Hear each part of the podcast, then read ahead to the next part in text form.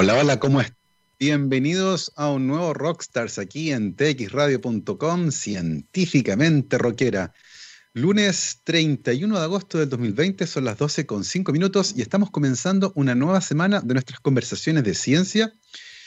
Vamos a comenzar el último día de agosto haciendo un pequeño resumen de lo que ha sido la entrega del reporte diario que realiza el Ministerio de Salud con respecto al estatus de la pandemia por eh, coronavirus que está afectando a todo el mundo, pero en particular, ¿cierto?, a nuestro país.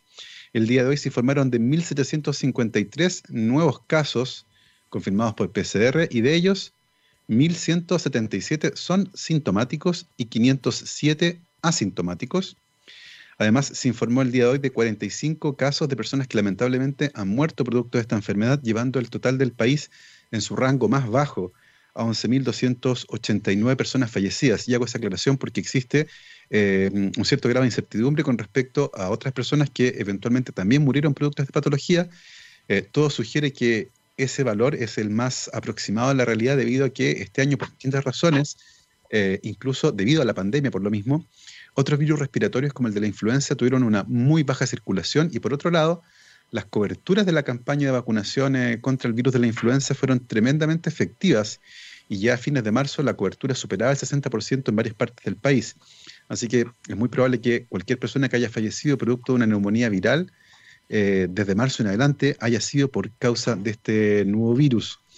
Eh, además, se informó durante el fin de semana que varias comunas, a partir del día miércoles, van a pasar a la fase 3 o al paso 3 del desconfinamiento eh, y eso evidentemente nos va a exponer a una mayor eh, probabilidad de contagio. Van a empezar, por ejemplo, a funcionar algunos restaurantes, particularmente aquellos que tienen terrazas, no en lugares cerrados, ¿cierto?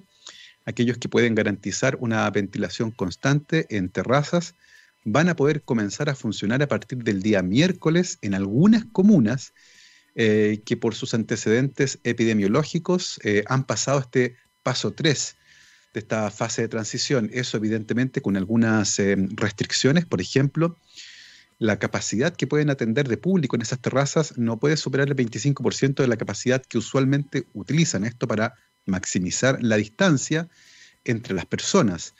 Eh, ciertamente uno no puede comer en un restaurante con la mascarilla puesta, entonces va a haber parte del proceso que se va a tener que realizar sin mascarilla, evidentemente, pero se supone que en espacios abiertos y con mejor ventilación, las probabilidades de contagio no deberían ser tan altas como ocurre, por ejemplo, en espacios cerrados, que ahí es donde ciertamente em, la probabilidad de contagio es mucho mayor. Eh, algunos estudios que estuve leyendo sugieren que sería 20, 20 veces más probable contagiarse en espacios confinados cerrados, eh, como ocurriría usualmente dentro de un restaurante, a, por ejemplo, en una terraza.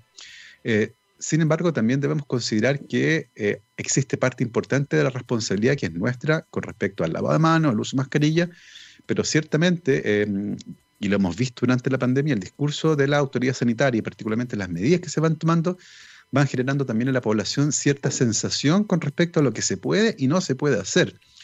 Eh, y ese mensaje, en la parte comunicacional, debe ser tremendamente potente a la hora de transmitir a las personas de manera constante que esto aún no ha pasado.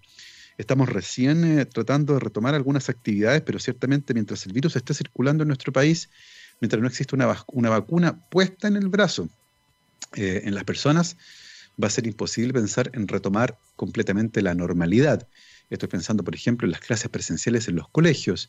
Eh, hay algunos países en donde se ha instaurado, pero con medidas extraordinarias. En Holanda, por ejemplo, se instalaron celosías en las ventanas de las salas de clases que responden a ciertos niveles de CO2. Y cuando los niveles de CO2 en la sala de clase alcanzan cierto nivel, automáticamente esas celosías se abren para ventilar la sala de clase, algo que ciertamente en nuestro país resulta imposible pensar. Eh, lo que por otro lado también nos hace pensar en las oficinas, muchas de las cuales tienen ventanas fijas que no se pueden abrir porque todo el sistema de ventilación funciona con aire acondicionado y por lo tanto la ventilación en esos espacios, también resulta tremendamente problemática. Y esos son, por lo tanto, algunos de los desafíos que hay que empezar a asumir a medida que vayamos avanzando en las fases de desconfinamiento.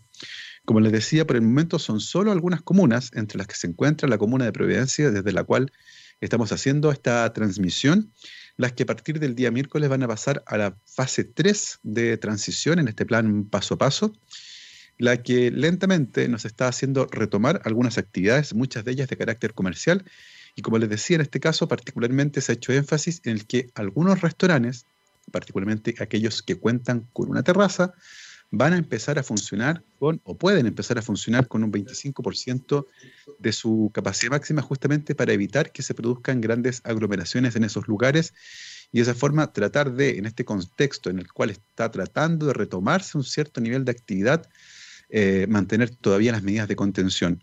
Y por otra parte, también tremendamente importante en esta fase de transición, eh, mejorar y robustecer la capacidad de testeo y particularmente trazabilidad. Eso quiere decir identificar a las personas contagiadas y también, de manera muy relevante, a sus contactos.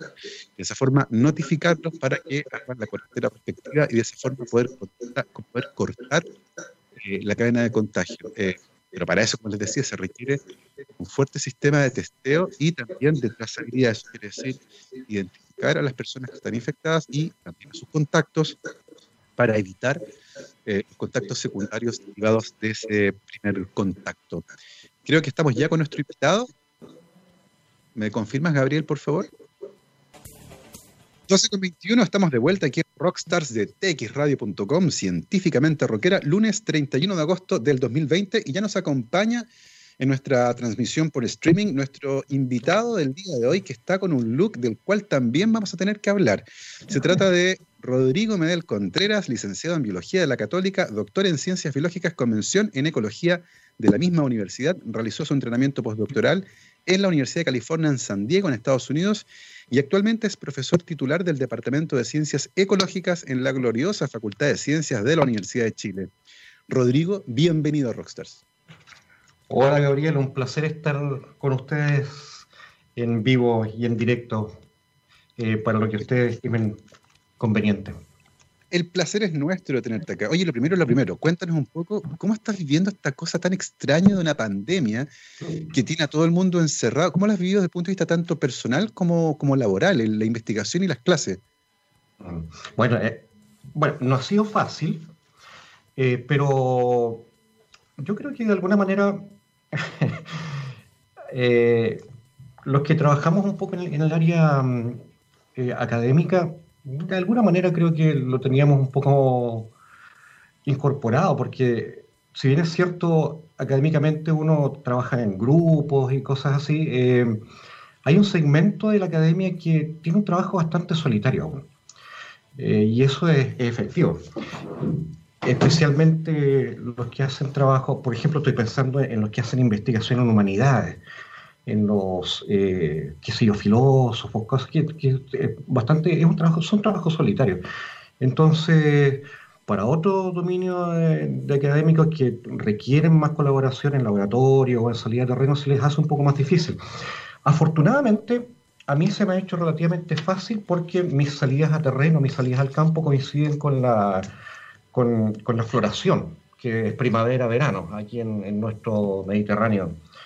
Entonces, eh, la primera, el primer semestre generalmente lo paso bastante eh, sin salidas a terreno, con poca actividad externa. Entonces no se me, no se me hizo tan difícil en realidad.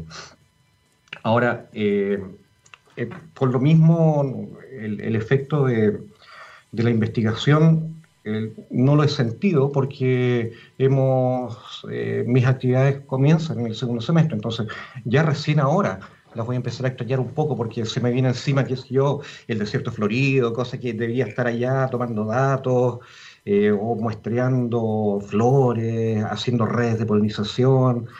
Y si no se puede, no se puede. Y vamos a perder un año y eso es es complicado porque si uno tiene una secuencia de tiempo que está monitoreando, en el cual está haciendo un, rastreo desde años, va a quedar un año interrumpido, pero bueno, no, hay nada que hacer con eso. Eh, es, un, drama que a todos los científicos les, debe pasar. Oye, y al respecto, se me ocurre algo, ¿es posible que esta pausa por la pandemia genere un efecto en la actividad humana que repercuta justamente en el tipo de cosas que tú ves? Porque uno, uno sale, efectivamente, y ve que las plantas, particularmente en las plazas, han crecido de una manera impresionante y uno tal vez puede extender eso también a los ecosistemas naturales, eh, que en ausencia de un impacto por las actividades humanas tal vez haya un cambio. ¿Es posible anticipar algo así?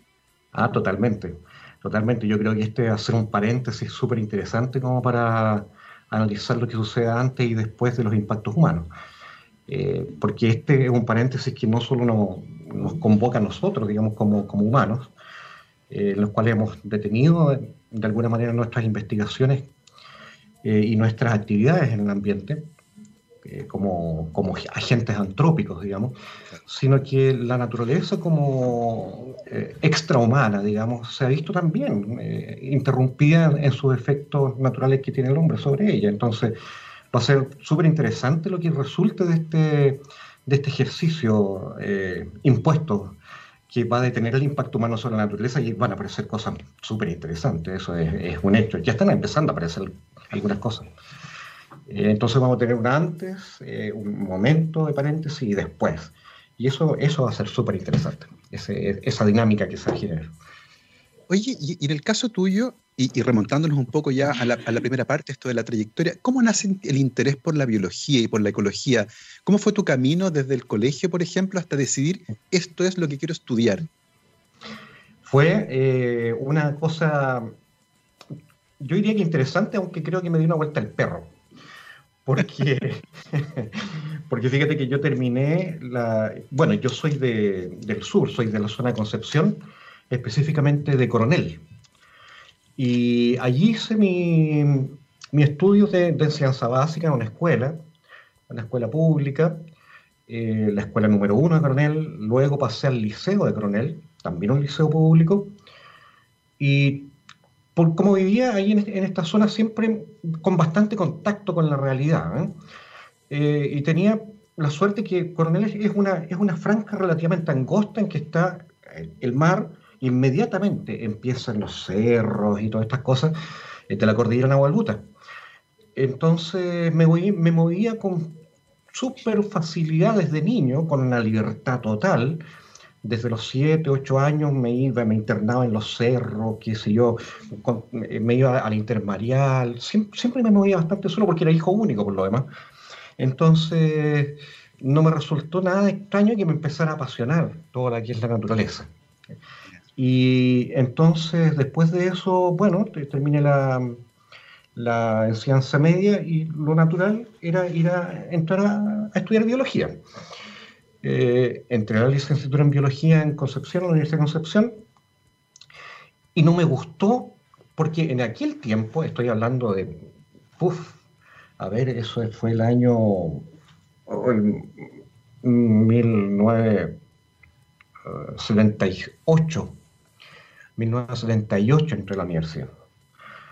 Entré al, Instituto de, Biología y me pareció que no tenían la, ecología que a mí me interesaba hacer. Fíjate que ya desde chico, ya desde de primer año de universidad, ya sabía qué perfil quería y estaba desarrollando en la Universidad de Concepción un tipo de, de, ecología que era más bien de tipo ambiental, que no era lo que a mí me gustaba. A mí me gustaba la cosa ecológica, comunitaria, las interacciones.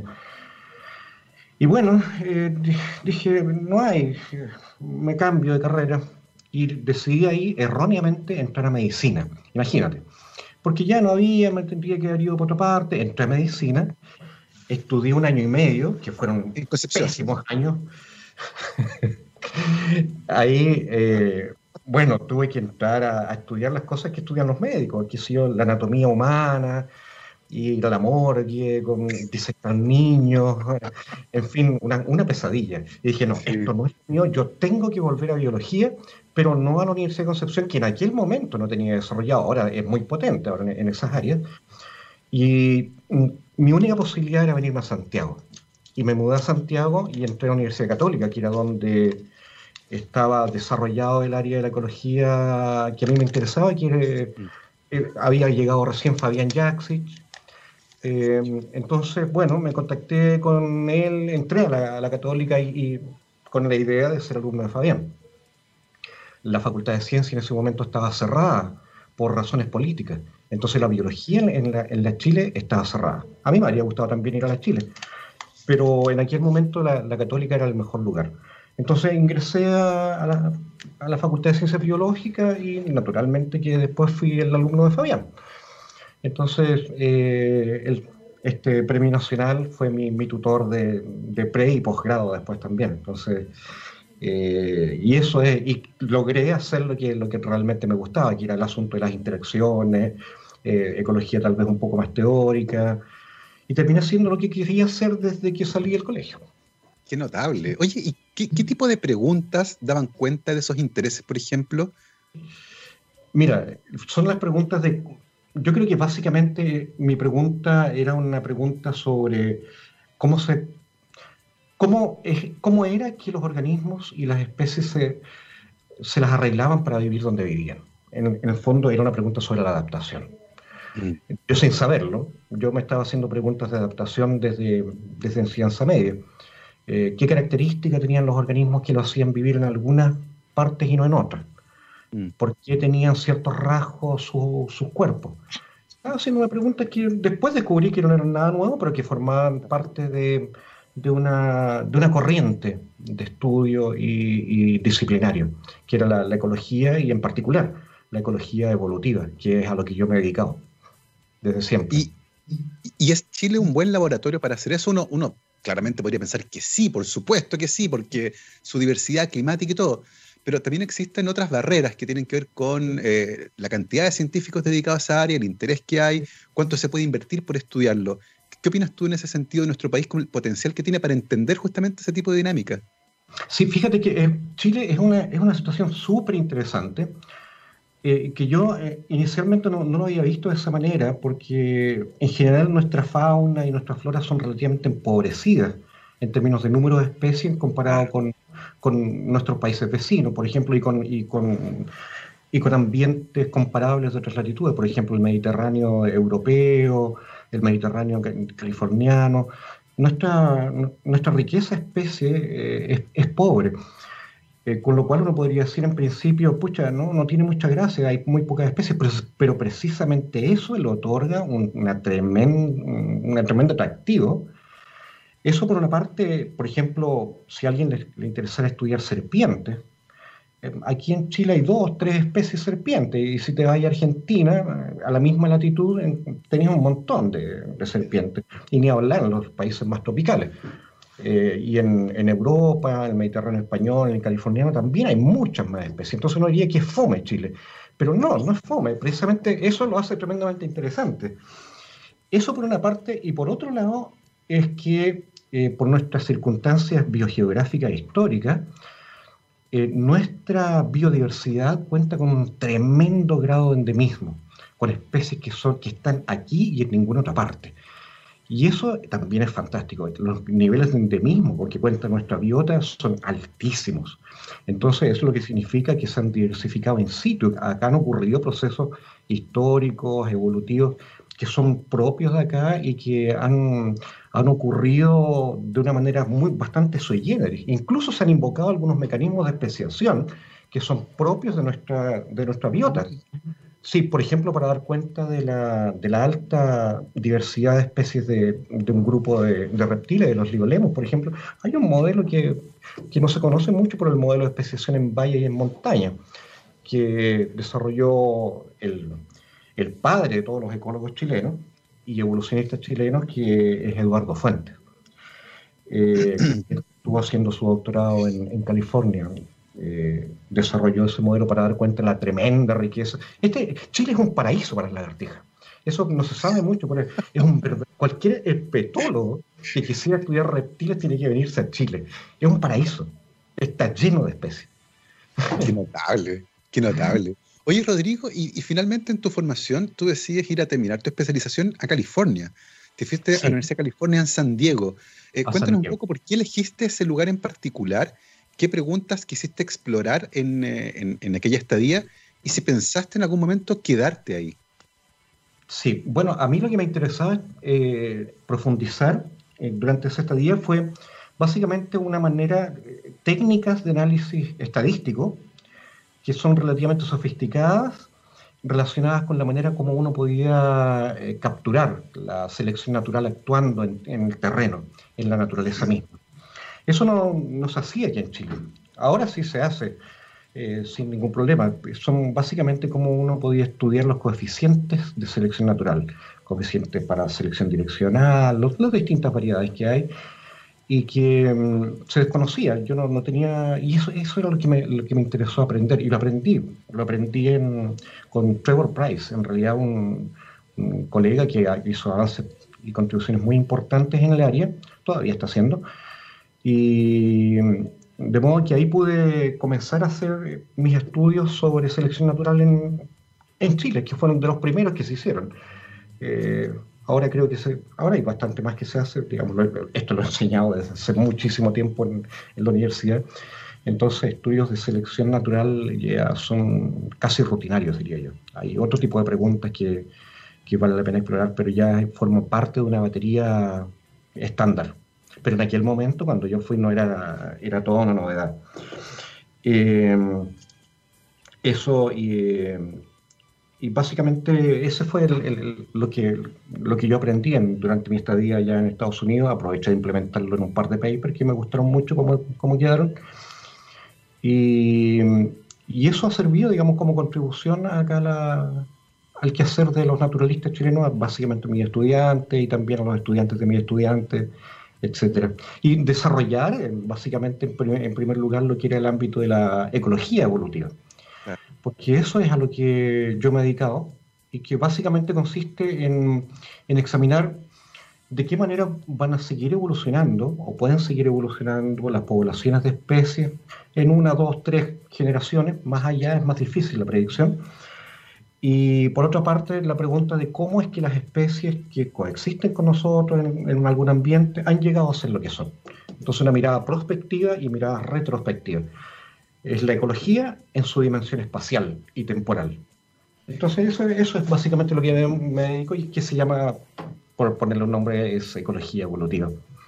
Y, una cosa que es súper entretenida, eh, particularmente cuando tú te referías a esto que es retrospectivo, tratar de entender cómo diablos un ser vivo llegó a ser como es. Y usualmente, y particularmente eh, en los niños, por ejemplo, emerge esta pregunta del por qué tal bicho es así, o por qué tiene rayitas. Y es una pregunta que es muy curiosa porque no es que haya un por qué, sencillamente ocurrió y hay un montón de factores que podrían explicar cómo diablos llegó a ser eso así. Eh, pasa mucho eso, ¿no? Que uno, uno dice por qué y en realidad no es que haya un por qué sencillamente son cosas que pasan y la selección va, va, podando, ¿no? Pero ¿sabes qué, Gabriel? Que en, el, cuando, en la pregunta del por qué hay, un, hay un, gran biólogo evolutivo que tú lo conoces, que es Ernst Mayr, uno de los, de los grandes constructores de la síntesis moderna de mediados del siglo pasado, que él después se dedicó a la, a la filosofía, a la biología y hizo unas contribuciones muy buenas y una de ellas, recuerdo, es un, es un trabajo bastante corto que yo lo recomiendo, eh, que dice relación con la diferencia entre las preguntas del cómo y el por qué, precisamente eh, eh, en relación a lo que tú acabas de mencionar. Y dice que las preguntas del cómo invocan los, mecanismos más proximales, eso las cosas fisiológicas, las adaptaciones de, tipo más de corto, de, de pequeña escala, en el sentido de, que son fenómenos que ocurren muy rápido, eh, adaptaciones fisiológicas, por ejemplo, o mecanismos bioquímicos, todas esas son preguntas del cómo, del cómo ocurren los fenómenos. Pero, dice, las preguntas del por qué son las preguntas propias de la biología evolutiva porque son las preguntas de origen. Y claramente uno no, va a llegar al origen, al origen, al origen de todo, pero sí puede eh, al menos presuponer y hacer algunas hipótesis interesantes respecto al origen de algunos rasgos, de cuándo aparecieron, eh, de, las razones de por qué aparecieron, etc. Entonces, la pregunta del por qué eh, está relacionada más con las preguntas distales, las, las alejadas, las que uno no, los puede manipular básicamente en, un laboratorio. Y ese, ese trabajo es muy, es muy iluminador, fíjate. Eh, y claramente uno no, jamás va a poder hacer una, inferencia completamente exacta de lo que ocurrió. Pero el hecho de hacer preguntas razonables eh, y que sean eh, respondibles a, partir de un grupo de evidencias es parte de la ciencia y es, algo alucinante también. Tú, mencionaste en tu respuesta también a la filosofía, que es otro de tus intereses, eh, que entiendo te llevó a cursar otro doctorado, esta vez en filosofía. Eh, y, uno, y uno a veces tiende a mirar esto, la ciencia y la filosofía, como dos entes separados, e incluso que ojalá no se junten, porque tienden a entorpecerse uno con el otro. Y, en realidad la ciencia separada de la filosofía se puede convertir incluso en algo un poco peligroso porque nos aleja de las preguntas que tienen que ver con por qué uno hace ciertas cosas. Eh, ¿Cuál es tu visión al respecto, particularmente con los científicos actuales? Mira, yo creo que eh, bueno, esto es para conversar todo, una, semana completa, día y noche. Pero eh, mi visión de, en general de, de, estos dos campos del conocimiento es que eh, claramente estamos en un momento histórico desde hace un buen tiempo ya en que la, ciencia y la filosofía son disciplinas eh, separadas, pero que, como sabemos, no mucho tiempo atrás, eh, era lo mismo. Era lo mismo. Filosofía natural. Exactamente, filosofía natural, que estaba encarnada en, en, los, en los curas, ¿verdad? En los párrocos, que eran sabios, pero ocurrió una divergencia en, un momento, de la cual aún no nos podemos desprender y tal vez este sea bueno que así sea. Eh, pero sin embargo, eso no implica que, de acuerdo a, la práctica misma de, las disciplinas, no hayan zonas de intercambio, no, existan zonas eh, compartidas en, cuanto a las preguntas. Desde la filosofía eh, se llega a la ciencia a través de clarificar ciertos conceptos que vale la pena investigar se llega a la filosofía definiendo cuáles son los objetos, eh, los objetos relevantes de estudio, se llega a la filosofía haciendo análisis de cuáles son las metodologías de uso, de cuáles son los límites de las metodologías de uso, y eso tiene que ver directamente con la ética. En fin, un, un, sinnúmero de consideraciones que nosotros como científicos realmente operamos sin saber, por lo general, de qué manera la filosofía nos está iluminando nuestra, nuestra propia hacer. Y por otra parte, desde la propia ciencia se estimula y se eh, preguntas filosóficas, descubrimientos, apariciones experimentales no contempladas, por ejemplo, algunos resultados, abren preguntas nuevas que requieren reflexiones filosóficas. Entonces hay una cosa que es bastante dialéctica, que, eh, de retroalimentación entre la ciencia y la filosofía, que es algo que vale la pena, eh, digamos, abordar expresamente y es en parte lo que yo, yo estoy abocado. Entonces yo hago un curso de filosofía de la ciencia donde analizamos, digamos, desde la historia de la, de la disciplina y, y, en la medida que uno va entendiendo cómo es, es el desarrollo de, de, la filosofía de la ciencia, puede entender cómo es el comportamiento de la sociedad científica. ¿Por qué los científicos en general tienden a, a menospreciar a la filosofía? Eh, no, es, es, una, es una es filosofía nomás, ¿no? Es como pensar que la filosofía no sirve de nada, que es inútil, eh, pero hay una cosa que, que, es necesario clarificar en este punto, porque dentro de la filosofía te podrás imaginar que hay un sinnúmero de corrientes. Claro. Y básicamente la filosofía, si, si es que uno adquiriera a una primera partición, se puede dividir entre lo que se llama una filosofía continental y una filosofía analítica. Y lo que se desprecia de parte de los científicos, o, se minimiza, es la filosofía continental. ¿Y, cuál es la filosofía continental? Es aquella que en algún momento, se, a comienzos del siglo pasado, a mediados del siglo pasado, se hizo fundamentalmente en Francia, en Alemania, donde la pregunta eran por el ser, por el espíritu, cosas intangibles. Mientras que la filosofía analítica, que es la, eh, aquella que se realizaba fundamentalmente en, Inglaterra, se preguntaba de cosas eh, pertinentes a la, ciencia.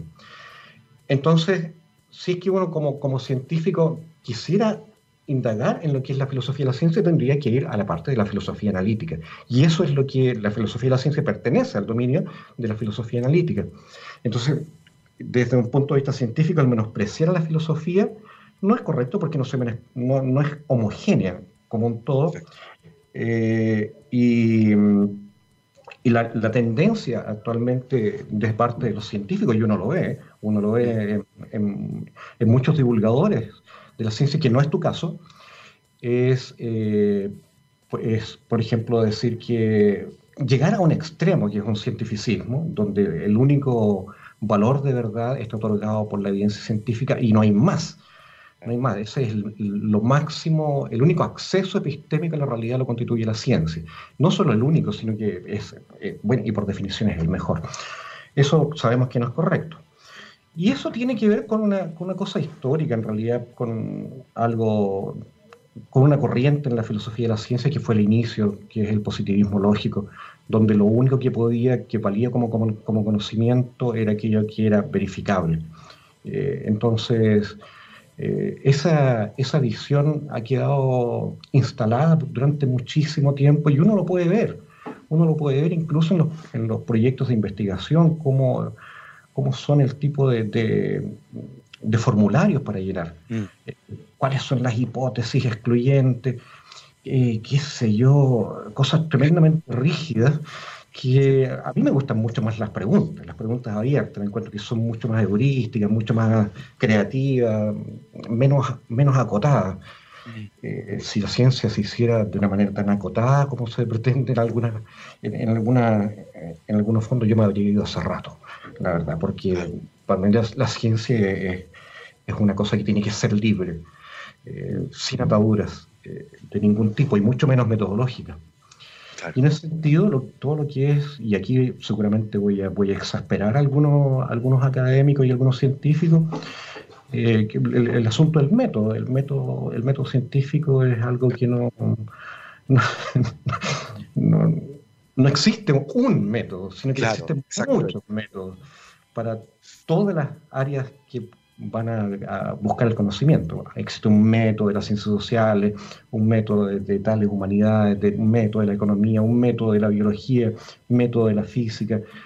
Es decir, las piezas de evidencia que se toman son tan variadas como disciplinas hay. Entonces no hay una única manera de, acceder al conocimiento. Entonces, ese tipo de reflexiones, por ejemplo, eh, uno las, extraña, las echa de menos de parte de los científicos porque no, generalmente no se tiene una formación filosófica adecuada. Y, eso significa que el conocimiento queda limitado a ciertos ámbitos de la actividad humana, eh, donde se organiza a partir de unas ciencias de primera y segunda y tercera categoría, lo cual eh, yo creo que vamos a ir cambiando eso de a poco con el tiempo en la medida que aceptemos que no hay un único método científico, sino que lo que hay son métodos rigurosos en cada, de cada disciplina, donde los distintos tipos de evidencia son importantes para cada una de ellas.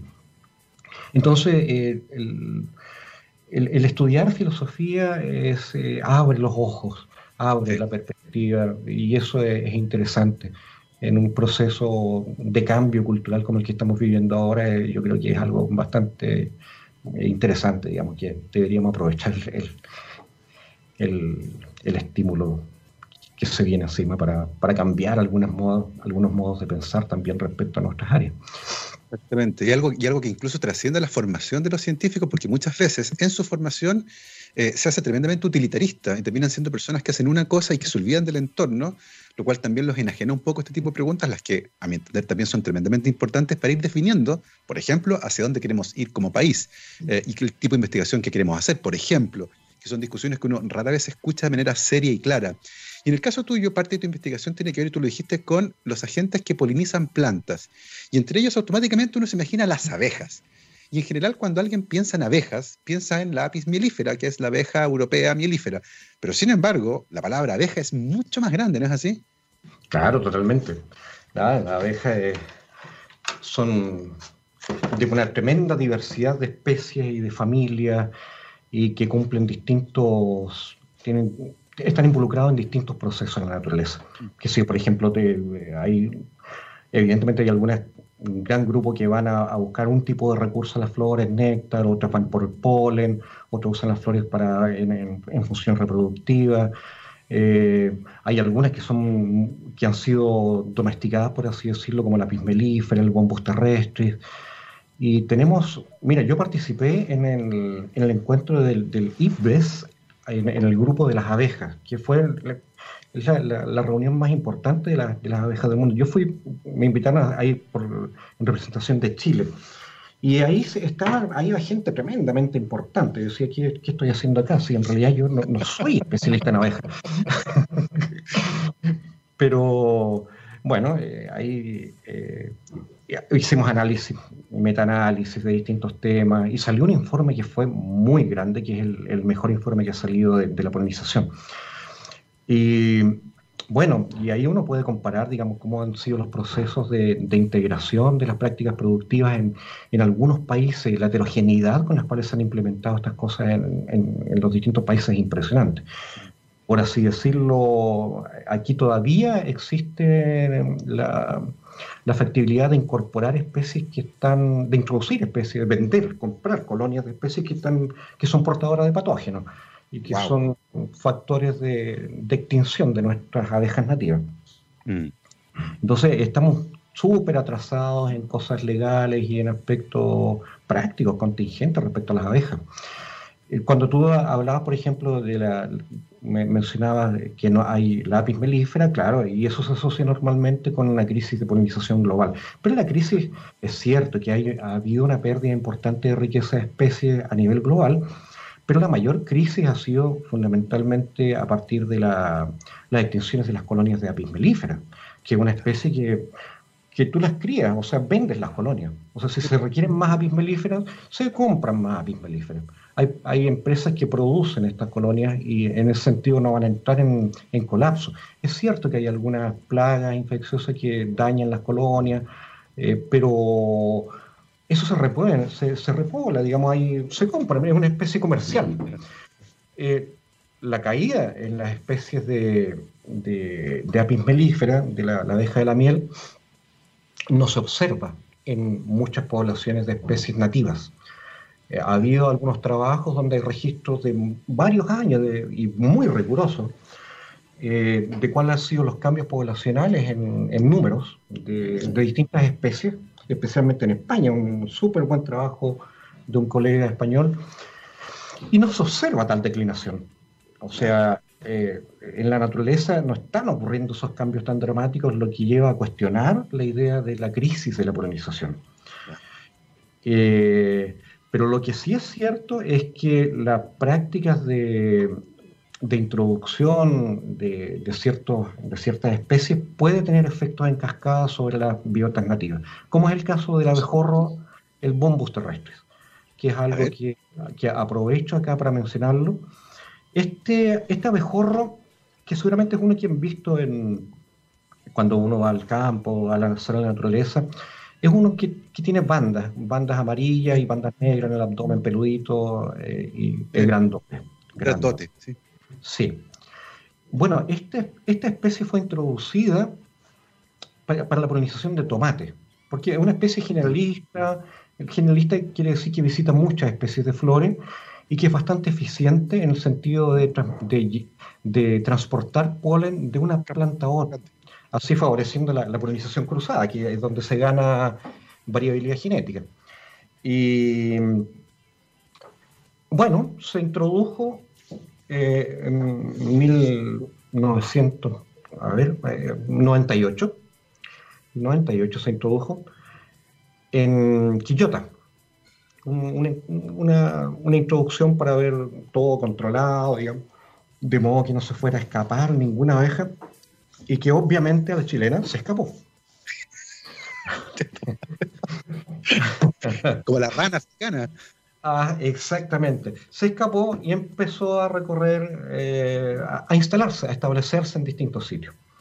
Y actualmente es, eh, pasó a Argentina, por, el, eh, por allá por, eh, en el sur, un, invitado a piedra, algo que le, transmitimos a los argentinos sin querer. El problema es que no venía sola. El problema es que venía con, con algunos patógenos. Venía con nosema, con critidia, en fin, con varios parásitos, ya sean protozoos, hongos, unos tripanosomas propios de la especie que son bastante propios de los bombos.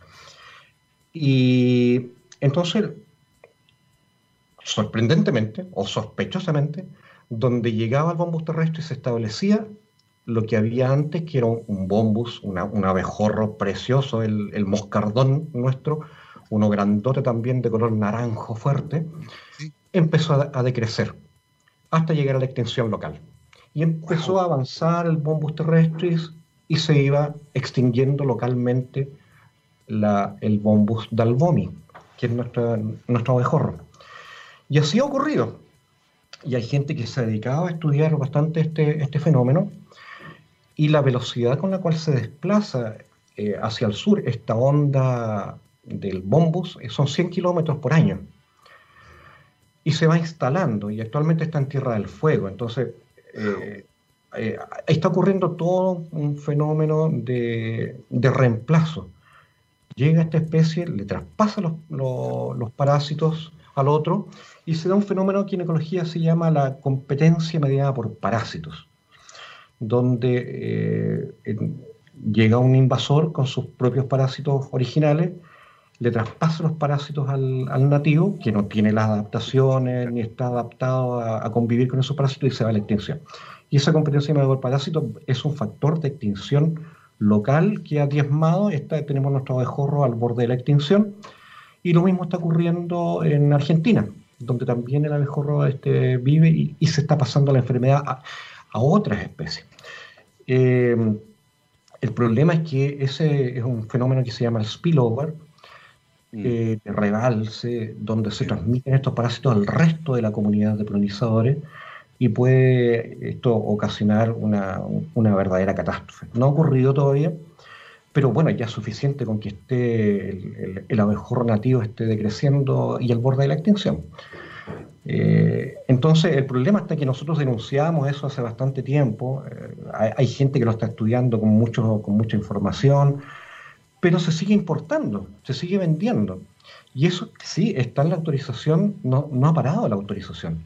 Se sigue importando de, de Inglaterra, fundamentalmente, de, de, Israel. Las colonias que trajeron acá a Quillota son, no se sabe bien si son de Inglaterra o de Israel, o de ambas. Pero lo que sí es cierto es que cuando se venden estas colonias, se venden como libres de parásitos, pero si uno le hace el estudio acá molecular, encuentra que están llenos de parásitos. Entonces, hay, un problema ahí y, los, proveedores no pueden vender básicamente los abejorros libres de parásitos porque son parásitos intestinales y tendrían que morir los abejorros para venir libres de parásitos. Entonces vienen con parásitos. lo insólito es que nuestras autoridades, el SAC, aún no detienen la importación de este abejorro. Hace un poco tiempo atrás se compraron un montón de abejorros en frutillar. Y evidentemente que deben haber venido todos infectados. Entonces hay un, hay un asunto medioambiental ahí que, está súper complejo y que, realmente el gobierno nos ha hecho cargo. Y nosotros... ¿sí? considerando toda la evidencia que existe al respecto y el tremendo impacto que está teniendo en especies propias de nuestro país, que tú lo dijiste, están solamente en Chile por todas las condiciones geográficas en las que evolucionaron. Eh, ¿Cómo es posible que todavía no, se logre que la autoridad tome carta en el asunto y se sigue importando todavía? ¿Dónde está el cortocircuito ahí?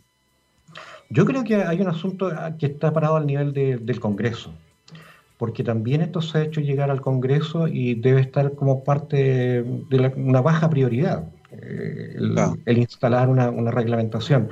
Entonces, al no haber una reglamentación, tampoco va a haber eh, una, una, tomada en cuenta de, parte de, las autoridades y también de la gente que está importando este, este dicho. Es, es realmente un desastre, ¿eh? Es un desastre.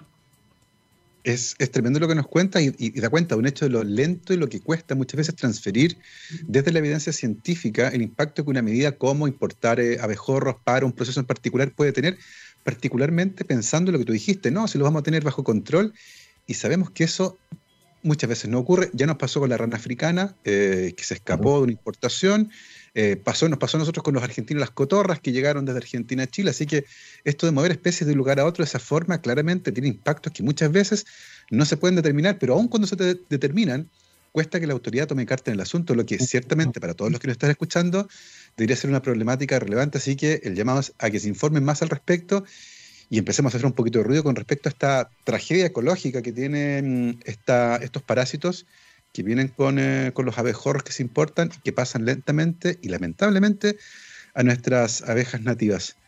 Hoy, Rodrigo, es la una de la tarde. impresionante lo rápido que se nos pasó el programa, pero yo creo que tenemos para conversar varias horas, así que muy probablemente te vamos a invitar nuevamente a hablar de filosofía, de ciencia, de abejas, de ecología, lo que tú quieras, porque además con esa pinta que estás cultivando de Darwin, da para tema. Va cosplay. Va el cosplay de Darwin, lo tiene prometido para Halloween, Rodrigo, va el cosplay de Darwin. Oye, te queremos, fuera de broma, te queremos agradecer por haberte tomado un tiempo mm, en tu agenda y conversar con nosotros. Estuvo tremendamente entretenido, así que muchísimas gracias. Sí, yo también me entretení mucho. Gracias a ti, Gabriel, y a la radio. Saludos a todos. Muchísimas gracias. Un gran abrazo al otro Gabriel, a Gabriel el bueno, que está ahí en los botones llevando el programa a todos ustedes. Nosotros nos despedimos por el día de hoy. Estamos listos con nuestro programa. Eh, y por supuesto, como en todas las emisiones, nos vamos con nuestro especial del All You Need Is Rock el día de hoy con muchísima energía porque nos vamos con Rage Against the Machine. Bomb Track parte el día de hoy. Así que muchísimas gracias, que estén muy bien. Chao, chao.